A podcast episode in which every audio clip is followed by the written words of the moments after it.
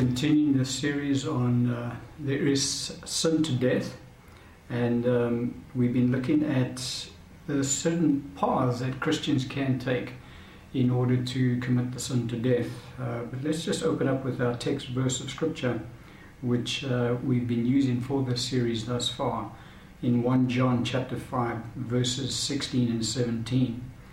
Uh, the Apostle John writing, he says, If anyone sees his brother sinning a sin not to death, he will ask, and he will give him life for those who commit sin not to death. Uh, there is sin to death. I do not say that he should pray about that. All unrighteousness is sin, and there is sin not to death.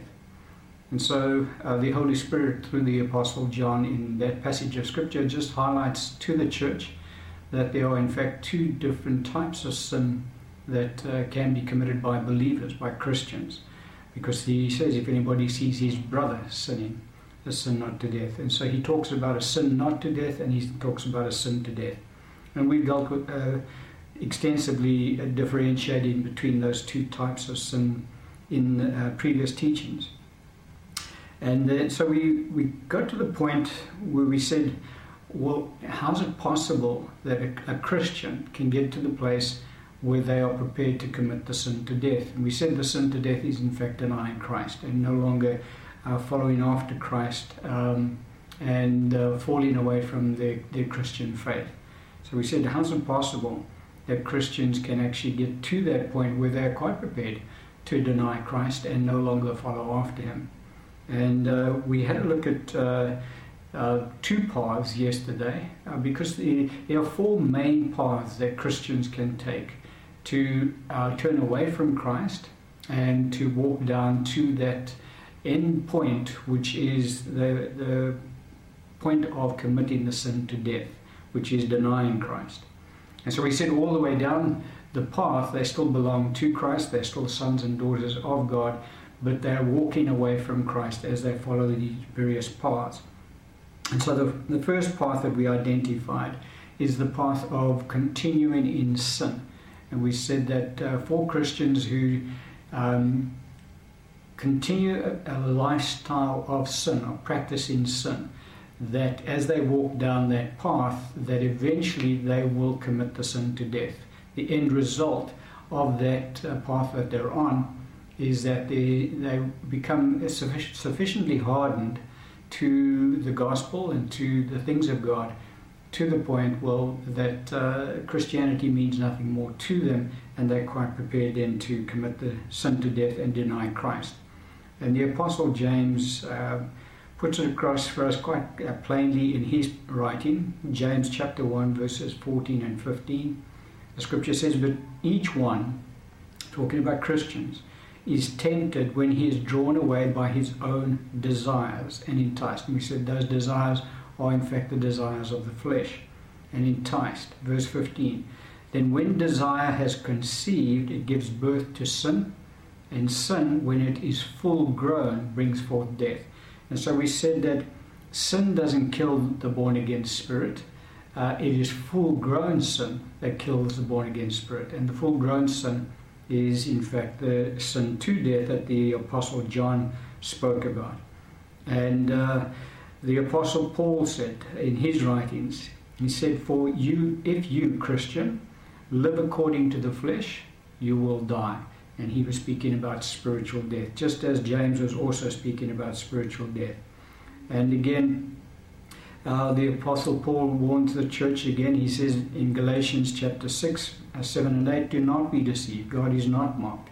For whatever a man sows, that he will also reap. Talking about Christians again. For he who sows to his flesh will of, his, of the flesh reap corruption. And that word corruption means destruction. Talking about spiritual death. And so, very clearly, um, that is one of the paths that Christians can uh, go down that will turn them away from Christ and take them down to the point where they will commit the sin to death, which is denying Christ. And so that's the one path. The other path that we looked at yesterday is the path that uh, Christians can walk on where they no longer will endure sound doctrine. And so those Christians will look off um, to follow after um, fable teaching and, and uh, idle babblings the Bible talks about, um, and just following after all sorts of strange doctrines. And there are many strange doctrines that get brought into the church, um, have, brought in, have been brought into the church over the centuries and are in the church today and pervade the church. Um, and we had a look at uh, scripture along that line, and um, the one problem that the Apostle Paul had in his day were the Jews who would try and infiltrate the church and get the Christians, the Gentile believers, to um, begin to observe the law of Moses and then eventually become circumcised. And Paul admonished the churches in Galatia. He said, um, if the guys did, um, in Galatians chapter 5, verses 1 to 4, he says, if you guys do um, follow after that path, you guys would have become estranged from Christ and you would have fallen from grace. And so to fall from grace and to become estranged from Christ is to lose their salvation. Um, because those particular Christians would have then converted to Judaism. And uh, Judaism is not the way to into heaven. It's uh, um, an old covenant practice that is for the Jews, which is meant to lead them to Christ. And so, for Christians to take, um, become born again and then go into Judaism, that's going away from Christ.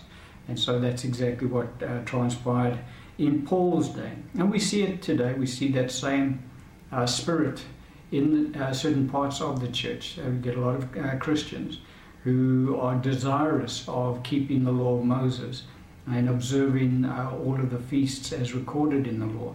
And Paul admonishes the Christians, the Gentile believers, guys, he says, don't go down that road. Because the end of that road, and it, it's, although Judaism is the one example given, any uh, religion that would draw the Christian away from the, the sound doctrine of the Bible and lead them into accepting other false truths well, that road will take the Christian away from Christ and take them down to the point where they, when they will commit the sin to death, which is to deny Christ. And they will convert to whatever religion they get themselves caught up in. Um, and so they will then lose their salvation. So, those are the two paths we looked at uh, yesterday the path of continuing in sin and the path of no longer enduring sound doctrine. And uh, looking for teachers that, uh, because they've got itching ears, they want to hear new things. They want to hear, don't tell me about uh, the Bible, I've heard all in the Bible. Uh, give me some new stuff that I can hear. And so that's what they keep running around trying to find new stuff. Um, and eventually they find the wrong stuff and they go down that road. And so there's two other paths that we want to look at today. And as I said, there are four main paths that lead Christians away from Christ and lead them down the road to the point where they commit the sin to death. Um, and the other two paths we want to look at today, the first of those two paths is trials and tribulations. For trials and tribulations can have the effect of uh, getting Christians to the point where they, in fact, are quite prepared to commit the sin to death, and that is deny Christ. Uh, the opening scripture that we'll look at is in Acts chapter 14, beginning at verse 21.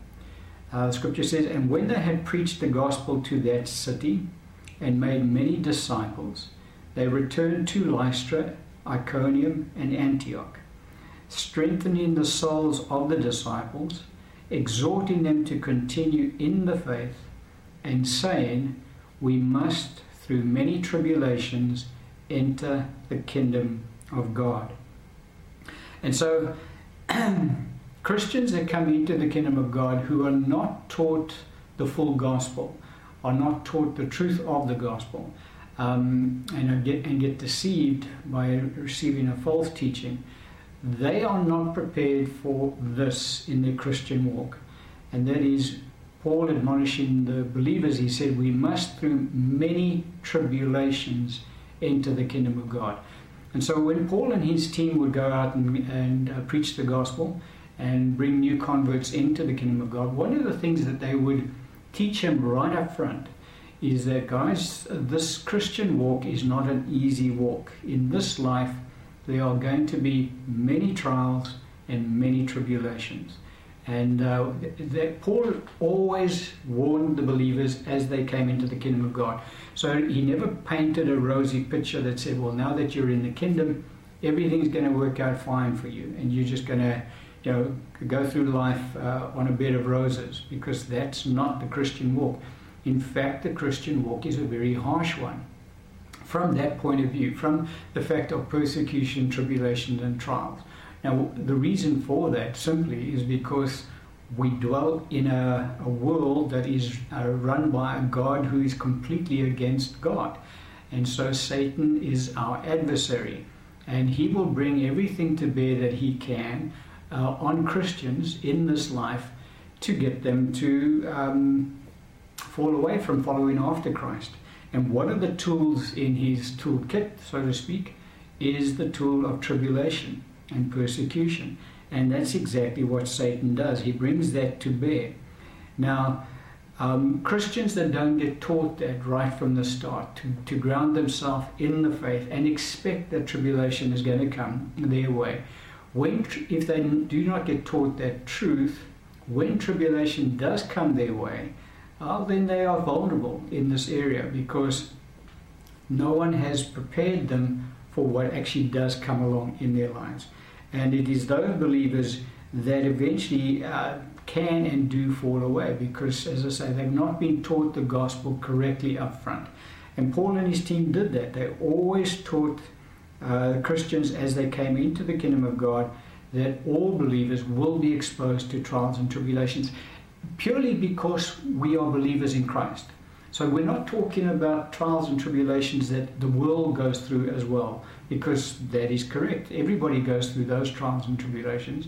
But uh, we're talking about um, tribulations that Christians specifically will endure because of the fact that they have become born again believers. Um, uh, our adversary out there will use whatever means that he can to draw those believers as, uh, away from Christ. And one of the, the methods he uses is trials and tribulations. Our Lord had something to say about that uh, in his teaching. Luke chapter 8, verse 13. Our Lord talking about uh, teaching us on the sower sowing the word. And he says, But the one the ones on the rock are those who when they hear receive the word with joy, and these have no root, who believe for a while, and in time of temptation fall away. That word translated temptation, actually, a better uh, translation of that would be um, adversity. And both Mark and Matthew's account of that particular aspect of our Lord's teaching speaks about uh, uh, trials and tribulations. And so our Lord says um, they hear the word of God, they receive it with joy. Now, the reason they receive it with joy, they get born again because they hear the truth of salvation in Christ. And so they receive that word with joy, they get born again. But they don't have any root in themselves because nobody um, teaches them the full gospel and nobody says you need to get grounded in the word of God. You need to become um, mature in Christ because tribulations are going to come your way. And so our Lord says they believe for a while, so they are in the kingdom of God for a while, but in time of adversity, they fall away. Because when the, the persecution comes upon them, because they are Christians, they say, well, wait a minute, I didn't sign up for this. Nobody told me that I'm going to go, I'm going to start being rejected by family and friends because of my faith in Christ and uh, that people are going to start persecuting me because of my faith in Christ. And so those individuals, uh, they last for a little while, but they don't last for a long time. And our Lord said that they fall away. To fall away is to no longer be a disciple of Christ and to fall away from following after Christ. It is, in fact, committing the sin to death, which is, in, in fact, denying Christ. Now, the reason that they get, they get to that point is because they have no root in themselves, Lord says. And so it's because these believers are not taught um, the truth about the gospel. And, uh, you know, there are multitudes that come into the kingdom of God through uh, campaigns, and they kind of get left out on their own, and nobody follows up with them. So they don't get grounded in, in the Word of God. And because they don't get grounded, they're very vulnerable to fall in a way when persecutions and tribulations uh, come their way as a, result of them having become born again believers in this life. Now, even for Christians who do get taught right up front, guys, you can expect um, persecution, you can expect tribulation to come your way because you have now uh, accepted Christ. And it's through many tribulations that we enter into the kingdom of God. And so they do get taught the truth of the full gospel. Even those Christians are still vulnerable in this area because it is, it can become quite uh, an intense amount of pressure gets brought to bear on certain believers. Let's have a look at another passage of scripture that highlights that truth for us. Uh, and that is uh, the, the letter to that Paul wrote to the church in Thessalonica. Now, Paul had planted that church. And we saw uh, in the book of Acts, we just quoted that passage of scripture. When Paul and his team started churches, one of the first things that they taught the churches was guys, you can expect that through many tribulations, we must enter the kingdom of God. So don't think that this Christian walk is going to be an easy one. You can expect there's going to be uh, hardships that are going to come your way as a result of you being a Christian. And um, so even Paul, who taught those churches, he recognized that even though the churches were taught correctly, they were still vulnerable in this area. So none of us are immune in this area. Look at this letter 1 Thessalonians chapter 3, verses 1 through to 5. Uh, the Apostle Paul writing to that church, he says, Therefore, when we could no longer endure it, we thought it good to be left in Athens alone and sent Timothy, our brother and minister of God, and our fellow laborer in the gospel of Christ, to establish you and encourage you concerning your faith, that no one should be shaken by these afflictions. For you yourselves know that we are appointed to this for in fact, we told you before when we were with you that we would suffer tribulation, just as it happened, and you know.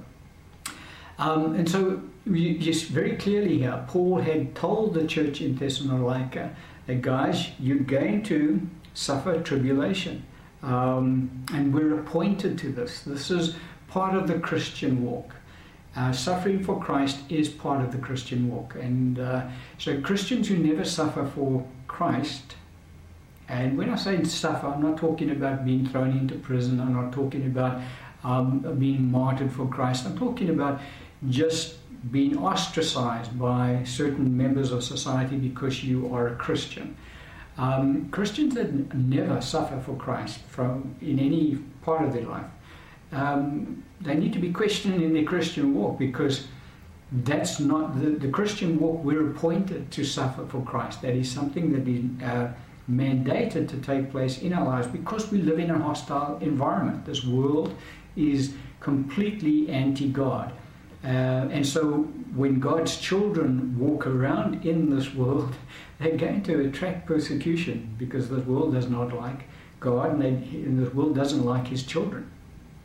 Anyway, so Paul uh, tells the guys, you know, we told you right up front that this is what was going to happen. But now look at verse 5. He says, For this reason, when I could no longer endure it, I sent to know your faith. So what had happened is that persecution had arisen against the church church in Thessalonica, and Paul had gotten to hear about the persecution that they were undergoing at this particular point in time.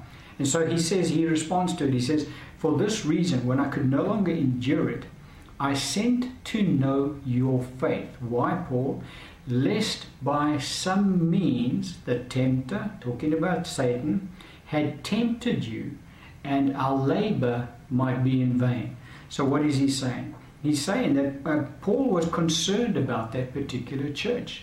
And he was concerned that because they had gone through this uh, time of, of persecution and tribulation, he was concerned that the tempter, being Satan, had tempted them and that their labor, uh, Paul's labor, had been in vain. What does he mean? He means that the, that church in Thessalonica had said, no, this is not, not for us. We're not going to go through this kind of stuff. Um, rather, we go back to where we were. We're going to go back to serving pagan gods because this Christian walk is there just it attracts just too much uh, persecution and tribulation. It's not worth it. and they had then turned their backs on Christ and gone back into the world. And that's what Paul was concerned about. That's why he says, um, For this reason, when I could no longer endure it, I sent to know your faith, lest by some means the tempter had tempted you and our labor had been in vain. So, you know, we would have put all that effort into that church and it had, had amounted to nothing because that church had then turned their backs on, on following Christ because they just didn't want this persecution. They didn't need this kind of uh, trouble in their lives. Um, they had enough trouble when they were just in the world. Now to still have that trouble plus being persecuted for being Christians, well, yeah, it's just this is more than I, I signed up for, and so you know I'm going to hand in my resignation, and that's it. I don't want anything more to do with Christianity. And you know, Paul was, was being honest with the church in Thessalonica, and the Holy Spirit through the Apostle Paul was being honest. And so Paul would never have written that if it was impossible for Christians to not give up their Christian faith because of persecution and tribulation. It is very possible for Christians to get, walk away from faith in Christ because of persecution and tribulation. And so Paul was concerned about the church, the Thessalonica, and he said uh, he sent Timothy there to to strengthen them, to assure them, and say, guys, we said we taught you, you're going to go through this. Don't think it a strange thing that's happening to you. Um, but don't give away, don't, don't, don't give up on your faith because you're going through this. And so Paul was very concerned about that particular church that Satan would have tempted them, and Satan would have then won because they would have walked away from following after Christ. So it's very possible for churches, for Christians, to come under that much pressure uh, for the, Christian faith that they say, okay, well, you know, this is a bit much. Um, I don't think I really want to uh, uh, go through this anymore. And then they just give up and they go back into wherever they came out of, and that's it. They, they no longer follow after Christ. The church in, in, uh, in the book of Hebrews, the church in Jerusalem, went through exactly the same thing. And the writer admonishes them as well, because the writer of the church in, uh, of, of the book of Hebrews is also concerned about them that they will also turn their backs on Christ. Let's have a look at that passage of Scripture, Hebrews chapter 10, beginning at verse 32. The writer says, But recall the former days in which, after you were illuminated, you endured a great struggle with sufferings, partly while you were made a spectacle by both by reproaches and tribulations, and partly while you became companions of those who were so treated. For you had compassion on me in my chains, talking about himself there, and joyfully accepted the plundering of your goods, knowing that you have a better and an enduring possession for yourselves in heaven. Therefore, 35 is very important. Therefore, Christian, do not cast away your confidence, which has great reward. For you have, excuse me, you have need of endurance, so that after you have done the will of God, you may receive the promise. Verse 37 For yet a little while, and he who is coming will come and will not tarry. Now the just shall live by faith, but if anyone draws back, my soul has no pleasure in him. Verse 39 But we are not of those who draw back to perdition, but of those who believe to the saving of the soul. And so here the writer to the church in uh, Jerusalem is concerned about them because they had come under great persecution. You, we know about the persecution that broke out against the church in Jerusalem um, under Paul. He, he initiated, well, kind of, he was instrumental in driving that persecution against the church. And so they had gone through tremendous persecution. But they were still under tremendous um, pressure from the Jews in Jerusalem to turn back to Judaism. Um, and so he says uh, in verse 35 therefore do not cast away your confidence which has great reward. So he wouldn't have said that to the church if it was impossible for them to cast away their confidence. He encourages them not to do that. He encourages them not to succumb to the pressure to go back into judaism and to cast away their confidence.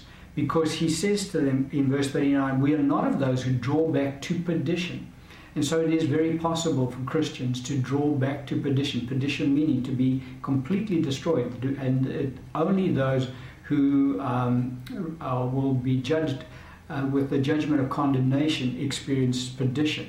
And so, you know, the writer is encouraging the, the church in Jerusalem, guys, I understand what you're going through, um, but don't give up. You need to have endurance in this. You guys started off all right. You, you, you know, when you came into the kingdom, you did go through persecution right from the start. I understand that the persecution is continuing. I understand that the pressure is still there uh, for you to give up your faith in Christ and to cast away your confidence and come back into the fold of Judaism. And he says, guys, don't do that because we're not of those who draw back to perdition. For God, he says, if anyone draws back, my soul has no pleasure in him. When God our Father says, if anyone draws back, he's talking about turning their backs on Christ. And so those who have come into the kingdom of God say, you know, this persecution, this tribulation that I'm experiencing as a Christian is more than I signed up for. And so, you know, I'm just, I've had enough and I'm going to throw in the towel. And I'm going to draw back and go back to where I came from. And wherever that might be. And you get a lot of Christians, that come out of uh, whatever religion and they get under, put under a lot of pressure by families and friends to return back to the religions that they came out of, whether it be Judaism, whether it be Islam. Well, Islam is quite a dangerous one because they actually uh, kill uh, uh, those who convert to Christianity unless they repent. I think I'm not too sure how it works with them, but anyway. Um, but you get a lot of Christians that that get born again, and their families uh, put them under a lot of pressure, and their friends put them under a lot of pressure to give up this Christian uh, thing that they've accepted and become born again believers and come back into whatever fold they came out of, whether it be Mormon, uh, Jehovah's Witness, whether it be Roman Catholic, whether it be um, uh, Baptist, even you get Baptists who are born again, I suppose. Um, and so they're not too con- uh, uh, comfortable with Pentecostal and charismatic movements. And so there's a lot of pressure brought to bear on baby believers as they come into the kingdom. And so you get the Christians who, as I say, they get born again, and nobody tells them up front. This Christian walk that you've come into, you you are destined for eternity with Christ, and your reward in heaven is fantastic. And there is going to be good times in uh, in this life, and, and God will bless you, and there's going to be, you know, there is blessing in store for you. But at the same time, there's going to be persecution and there's going to be tribulation that's going to come your way because you have accepted Christ. And so, Christians who do not get taught that are very vulnerable to say, wait a minute, yeah, this is just a little bit too much for me. I, I was far better off before I was a Christian than I am now, so I'm just going to go back to where I used to be. And then, as I say, even for Christians who are taught. Uh, think about the church in Thessalonica. They were taught right up front, guys, you can expect this to happen. And so it starts happening to them, and Paul gets concerned. He, he, he gets concerned that maybe you know they, the, the pressures become too much for them and they've given up. And so he sends Timothy to try and encourage them because he's, he's concerned that they might turn away.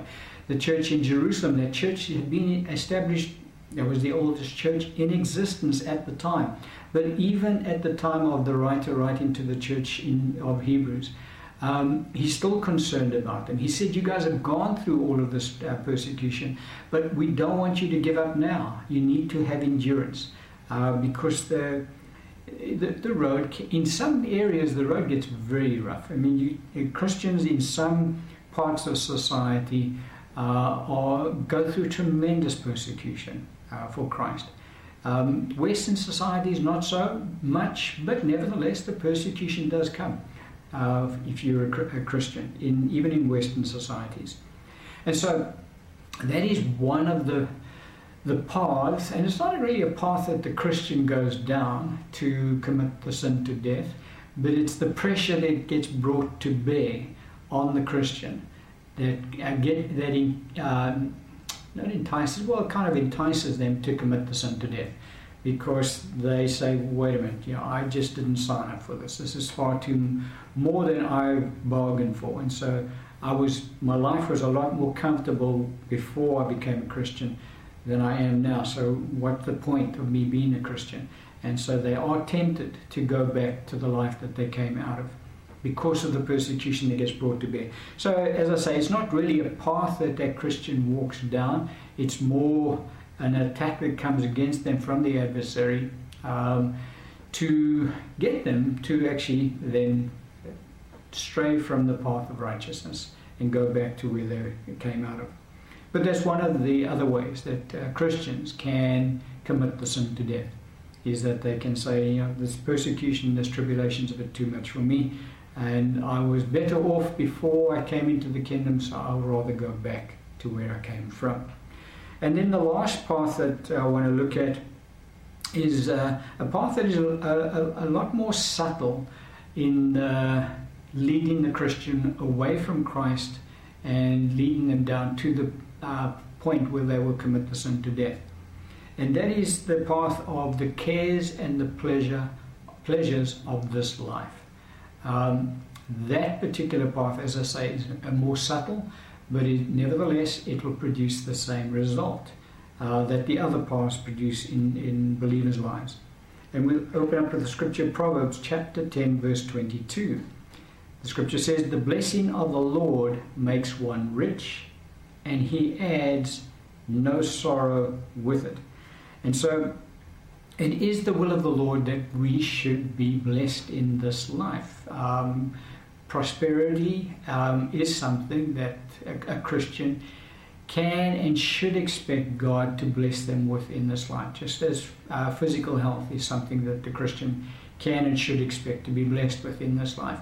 Um, I just want to do a comparative on, on health and prosperity. Um, because those are two blessings that are available to Christians in this life. Now, with regards to health, um, the ultimate is divine health. Translated means no sickness or disease comes into the Christian's life. Now, it is possible, we're not going to go through any teaching along that line, but it is possible for Christians to, to live there because of what Christ has done for us on the cross. Now, once a Christian is walking in divine health, that's it. That's as healthy as you can get. You can't get healthier than that. So they've got the fullness of that blessing.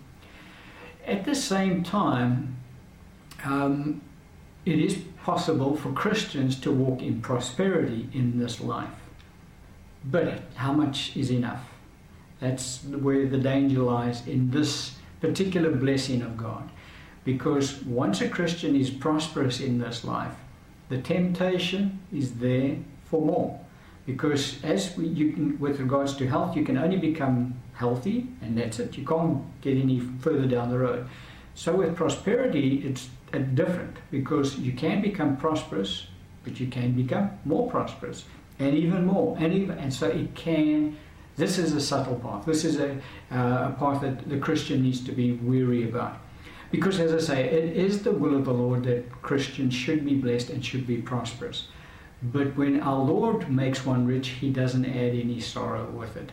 And so there are a lot of Christians who the Lord has not made rich, but in fact they've made themselves rich. And when they have, there's been a lot of sorrow that's been added to that.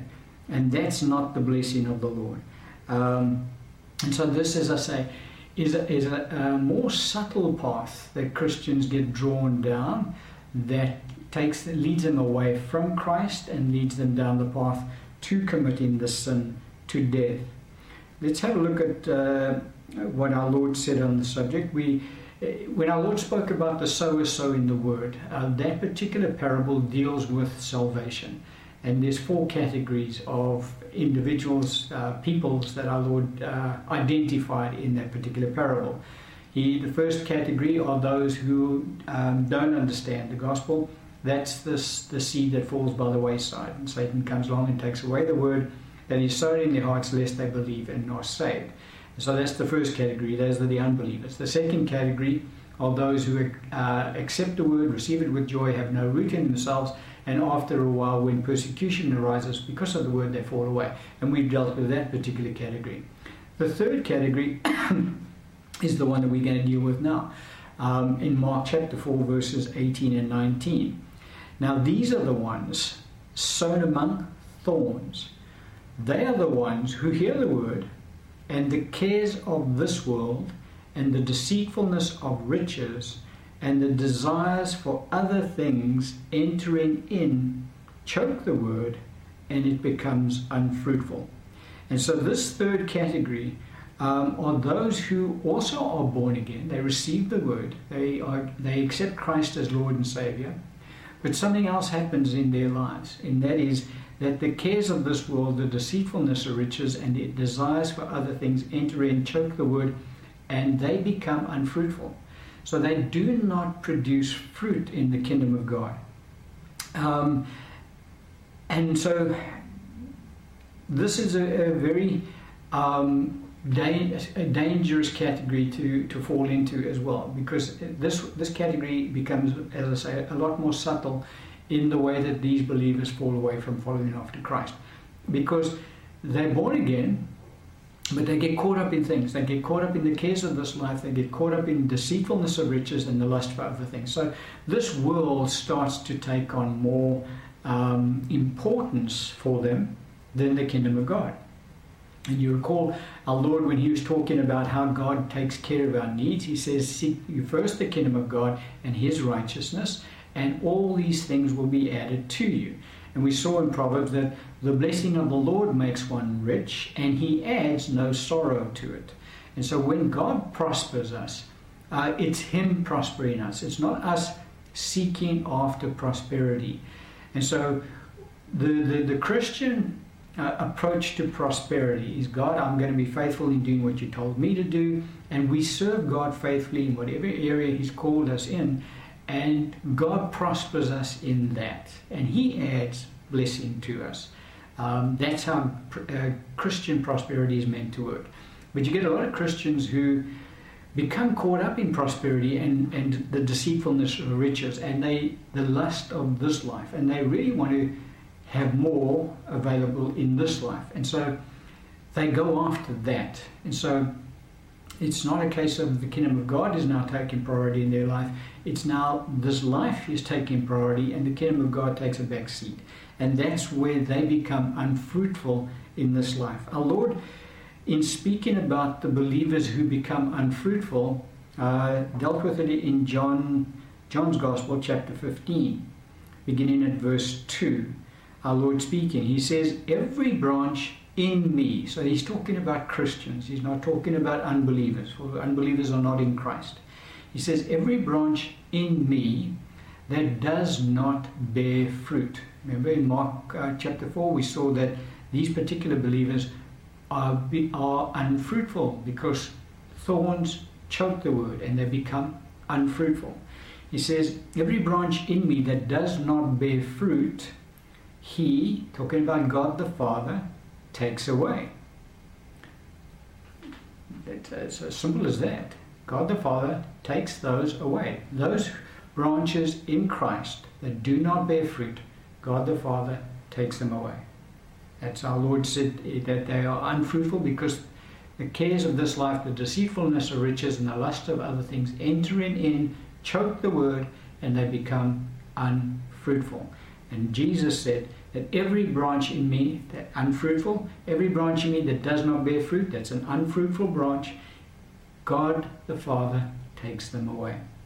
In verse 6 he says, If anyone does not abide in me, he is cast out as a branch and is withered, and they gather them and throw them into the fire, and they are burned.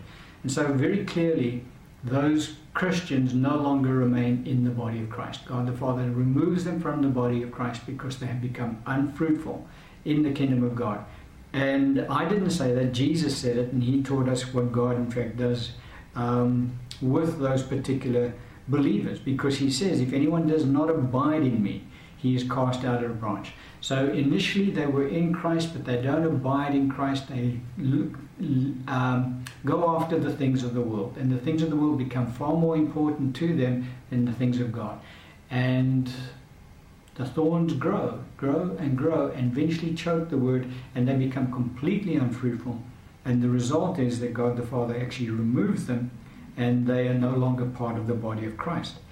Um, Another scripture we can look at is 1 Timothy chapter 6, beginning at verse 9.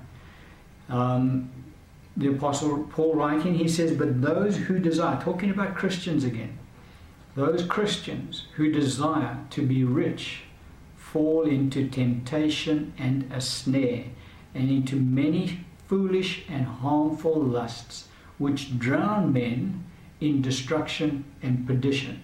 For the love of money is a root of all kinds of evil, for which some have strayed from the faith in their greediness and pierced themselves through with many sorrows. And so here we have a picture of Christians who have strayed from the faith. They've gone away from walking after Christ because they've gone after riches. And um, he says they have been drowned in destruction and perdition. But perdition means to be destroyed. And so they've fallen away from following after Christ because their desire for riches has become all consuming. And, and the lust for other things. They, they, the things of this world become far more important to them than the things of God. And so the things they, they become completely unfruitful in the kingdom of God. And so they um, stray from the faith in their greediness and they pierce themselves through with many sorrows. And our Lord said it in Matthew 16 16. He says, What does it profit the individual to gain the whole world and to lose his own soul? So that, you know, there's just no benefit in it. But as I say, it's a subtle thing because as God prospers certain Christians, um, the temptation is there to want more. And that shouldn't be where the Christian walks. The Christian walks and allows God to bless them and to prosper them. That's how the Christian walk is meant to be. For God does add to us that which He wants to bless us with. And God knows where we are and where our hearts are. And so God doesn't add to us that which we cannot cope with. In other words, um, we, we become that blessed financially, for argument's sake, that that starts to take priority over our lives so that we no longer are walking in, in fellowship with the Lord as we used to. And so God will not bless us um, above that which we can handle. And so that's why we should always be trusting in God our Father to add to us as He sees fit. Because that's exactly what He will do. Because He'll know. He, he, he knows His children. He knows what we can handle. And so it's when we desire to go after the things of the world, well, then we get ourselves into a lot of trouble. John, uh, the Apostle John teaches us in his writings, he says one, in 1 John 2 15, 16, he says, Do not love the world or the things in the world. If anyone loves the world, the love of the Father is not in him. For all that is in the world, the lust of the flesh, the lust of the eyes, and the pride of life, is not of the Father, but of, is of the world. And so that's the temptation. Remember, these Christ- these are born again believers we're talking about, and our Lord spoke about them in the parable of the sower. Um, the cares of this life, they get so uh, they just get caught up in the, in this life. They love this life. They they love going. They just love this world. And John says, guys, that's not the way to be because he says, do not love the world, all the things in the world, because that's not of God. And so you, to to fall in love with that is to be drawn away from Christ because that is against God. That is not God. And so Christians, you get caught up in that, um, fall away from off, following after our Lord. James, in his writing, uh, the Apostle James, James chapter 4, beginning at verse 1, he talks about it. He says, Where do wars and fights come from among you? Do they not come from your desires? Talking about fleshly desires. For pleasure that war in your members because it's in our body that the, uh, it's the flesh that, that wants to have all the stuff in the world. He says, You lust and do not have, you murder and covet and cannot obtain, you fight and war, yet you do not have because you do not ask. You ask and do not receive because you ask amiss, that you may spend it on your pleasures. Adulterers and adulteresses, do you not know that friendship with the world is enmity with God? Whoever therefore wants to be a friend of the world makes himself an enemy of God. And so um, here he says, You ask and you don't receive because you want to spend it on your pleasures. And we, I said, God knows where we are. And so God's not going to add things to us that are going to draw us away from Him. Now we can go after it ourselves. And that's what I said. Uh, Christians do that. Christians um, attract wealth for themselves. They go out and they, they look, for wealth and they get it. But it's not God who's added it to them because you find that their walk with Christ has become unfruitful. They no longer are displaying uh, that love for Christ anymore. They are, this world has become far more important to them. Um, in enjoying the pleasures of this life has become far more important to them than anything about God. And so that's not God. God doesn't add to his saints that degree of prosperity, knowing full well that that prosperity will then draw them away from Christ. That's not God. That's themselves, and that is Satan also tempting them and drawing them with that wealth, and they go after that. Um, and uh, it's, as I say, it's a subtle uh, path to go down because it's a balance that we need to get in our Christian walk here. Because prosperity is, is correct. Um, that same John who said, guys, don't love the things of the world, he prays. He said, I pray that you may prosper and be in health, talking about believers. So prosperity is from God, and God does want his children to live um, comfortable lives uh, in, this, in, in this earth. He doesn't want them to experience lack um, and that type of thing. But at the same time, he doesn't want, God's not, uh, doesn't want, he's not against us having wealth what he doesn't want is wealth to have us. And that's where the difference lies. And that's where the Christian needs to uh, have the balance. And if they are trusting God to prosper them, well, then that's the, that's the way to go because God will prosper them in to the point that He knows that they can handle it. And so, you know, you, you get a lot of Christians who are extremely rich and have a, a rich walk with the Lord at the same time because they know how to walk in the prosperity that they have because God has prospered them. Um, and so they're walking with the Lord. There were some very rich uh, disciples of the Lord in, in, in, in his day. Um, you think about Martha, Mary, and Lazarus. Those were three uh, siblings that lived together. Their parents had obviously passed on.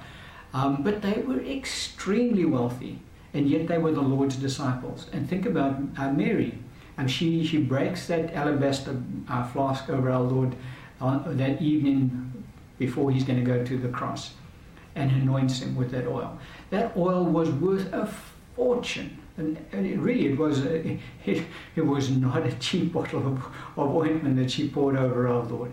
Now, she could afford it because they were very wealthy. And there were a lot more wealthy disciples that were with our Lord Jesus when he walked the earth. Um, and so, even in the church, they were wealthy. Priscilla and Aquila were very wealthy business people, and they, they supported Paul's ministry time and time again. Um, and, you know, so there were. There were a lot of wealthy Christians, even in the, the, the New Testament, the book of Acts. And there are wealthy Christians today whom the Lord has blessed, and they can walk in that prosperity. And that's good and that's right, and there's nothing wrong with that. But for Christians who are not that wealthy, who desire to become that wealthy, they're missing the boat entirely because that is a dangerous path to go down. To seek after riches and to seek after wealth is to seek after that which would take you and draw you away from Christ. Rather, just let be where Christ has placed you, where God the Father has placed you, and be faithful where He has placed you, and allow Him to add to you His His prosperity because he will. And he may never take you to become a multimillionaire. And in fact, the vast majority of the church will never attain to that. There's only a very few that get to that point. Very few that get to that point. But the vast majority, um, God is quite comfortable with them living comfortable lives on the earth. And that's where we should li- uh, desire to live and not get caught up in the cares of this life, the desires, uh, deceitfulness of riches, and the desires for other things. Because that takes us away from Christ. And then we, will close off this particular um, part today with the church at Laodicea again, because that is obviously a very pertinent e- example uh, that is that speaks of this particular point straight away. And that's in Revelation chapter 3, beginning at verse 14. Our Lord speaking, and he says, And to the pastor, because that word angel actually can be translated pastor as well, and to the pastor of the church of the Laodiceans write, These things says the Amen, the faithful and true witness, the beginning of the creation of God. I know your works, that you are neither cold nor hot. I wish I could wish you were cold or hot. So then, because you are lukewarm and neither cold nor hot, I will vomit you out of my mouth. Verse 17. Why will he vomit that church out of his mouth? Look at why. Because you say, I am rich, have become wealthy, and have need of nothing, and do not know that you are wretched, miserable, poor, blind, and naked. I counsel you to buy from me gold refined in the fire, that you may be rich, and white garments, that you may be clothed, that the shame of your nakedness may not be revealed, and anoint your eyes with eye salve, that you may see. As many as I love, I rebuke and chasten, therefore be zealous and repent. And so this was a very wealthy church, the church at Laodicea, and they knew it. And they were proclaiming it that, you know, they have become rich, they have become wealthy, they have need of nothing. But look at our Lord's view of that church. He said, You guys don't understand. You're actually wretched, miserable, poor, blind, and naked. So they were looking at this life and they were looking at all of the wealth that they had acquired in this life. And they said, Gee, we're just doing so fantastically. Lord, look at us. We're, we're wealthy, we have need of nothing, and we've become rich. And they really were there was a wealthy church. And yet, look at our Lord's view of that same church. He said, Guys, you actually have nothing. You're, you're poor. Um, you're naked. There's, there's just nothing good there. And he said, You guys are in a dangerous place because they had become a wealthy church. And this life and, and the wealth in this life had become their all in all. Spiritual things were not uh, an important issue in their lives. And God had said, had said to them, you're in a very, very dangerous place. I'm about to spew you out of my mouth because of where you are, because you're not where you should be. Now, had any of those believers died that night after they read uh, that letter from the Lord, they would have been absent from the body and present with the Lord. But look at the state of their condition they would have been in when they went to be with the Lord poor, wretched, miserable, blind and naked. Not a happy state in heaven. But nevertheless, I'm not going to go down that road today. But the point is very plain here with the church at Laodicea. They had become consumed by material wealth. And uh, spiritual wealth was the farthest thing from their minds. They thought, and they were deceived into thinking, that because they had acquired all of this wealth, that God had blessed them. And God's approval was upon them. And so, because they, they could show everybody, look at um, look at this wealth that we've acquired, and so we must be blessed of God. God must be uh, showering His favor on us. And the Lord was saying, "No, you've missed it entirely, because that wasn't me. I didn't bless you like that. Um, because look at what it's done to you spiritually. It's robbed you. You've had you've got nothing. You are poor, wretched, miserable, and naked. And so." That's where the deceitfulness of riches comes in, as our Lord said, because it, it is deceitful. Because they have this, these riches in the natural, they think that they're blessed of God. But they, they forget that their, their spiritual lives have taken an absolute uh, backseat. And so, you know, everything about this life is far more important to them than spiritual things and the things of God. And so, it's a very deceitful road to walk down, but it's a path that can be walked down. And Christians who do go down that path eventually also get to the point where they commit the sin to death. Jesus said, I'll spew you out of my mouth. Now, he would spew them out of his mouth, but they would be the ones who would commit the sin to death. So, because they would, uh, this life becomes just far more important to them than Christianity. And so, yeah, they don't really need Christianity in their lives anymore because they've got all the material wealth that they need. And so that's the subtle path that they can go down. So those are the four paths. The one is actually not a path, but let's go through the three paths again. The first path, which is the most common one, is the path of continuing sin. That will lead Christians away from Christ and lead them to the sin to death. Uh, the path of um, not following after sound doctrine anymore and rejecting sound doctrine and starting to go after false religions and false teachings and all of the weird stuff that is out there. That will lead Christians away from Christ and lead them to the sin to death. Uh, this path of the deceitfulness of riches and the cares of this life and the lust of other things. that will lead the Christian away from following after Christ and lead them down to the point where they will commit the sin to death. And then there is the other aspect, which is trials and tribulations. If Christians are not grounded in their walk with the Lord, when the persecutions arise in their lives, that will also lead them away from Christ and to the, the, the point where they will commit the sin to death. And so there is definitely, as we've seen in the series, I'm going to just wrap it up now, there's definitely the sin to death. And that sin to death is denying Christ. That's the sin to death. And we can only come into this kingdom through one path, uh, through one gate, one step, and that is accepting Christ as Jesus, Christ Jesus as Lord and Savior. That's the only way we come in to the kingdom of God. We have to accept Jesus Christ and confess Jesus Christ as our Lord and Savior. We have to confess Him before men, and then He confesses us before the Father. And so that's the way we come into the kingdom. There is only one way out of this kingdom, and that is to deny Christ before men, and then Christ will deny us before the Father. And so the two scriptures we can close off, which are two sobering scriptures, but they are very pertinent to this series of teachings. Our Lord in Matthew chapter 10, verse uh, 32 and 33, he says, Who therefore whoever confesses me before men, him I will also confess before my Father who is, who is in heaven. That's how we come into the kingdom of God. We confess Christ Jesus before men. Verse 33 But whoever denies me before men, him I will also deny before my Father who is in heaven. That's how we go out of this kingdom, if we choose to. We have to we will deny Christ before men, and then Christ will deny us before the Father. 2 Timothy 2:12, talking to believers, Christians. If we believers endure, we shall also reign with him. If we Christians deny him, he also will deny us. And so that's how we commit the sin to death. We deny Christ. And it's very possible for Christians to go down those paths and get to the point where they will deny Christ.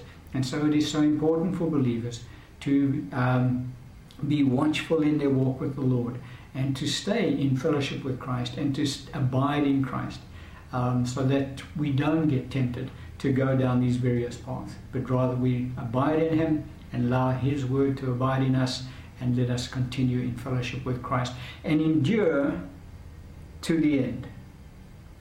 For we need to endure this Christian walk.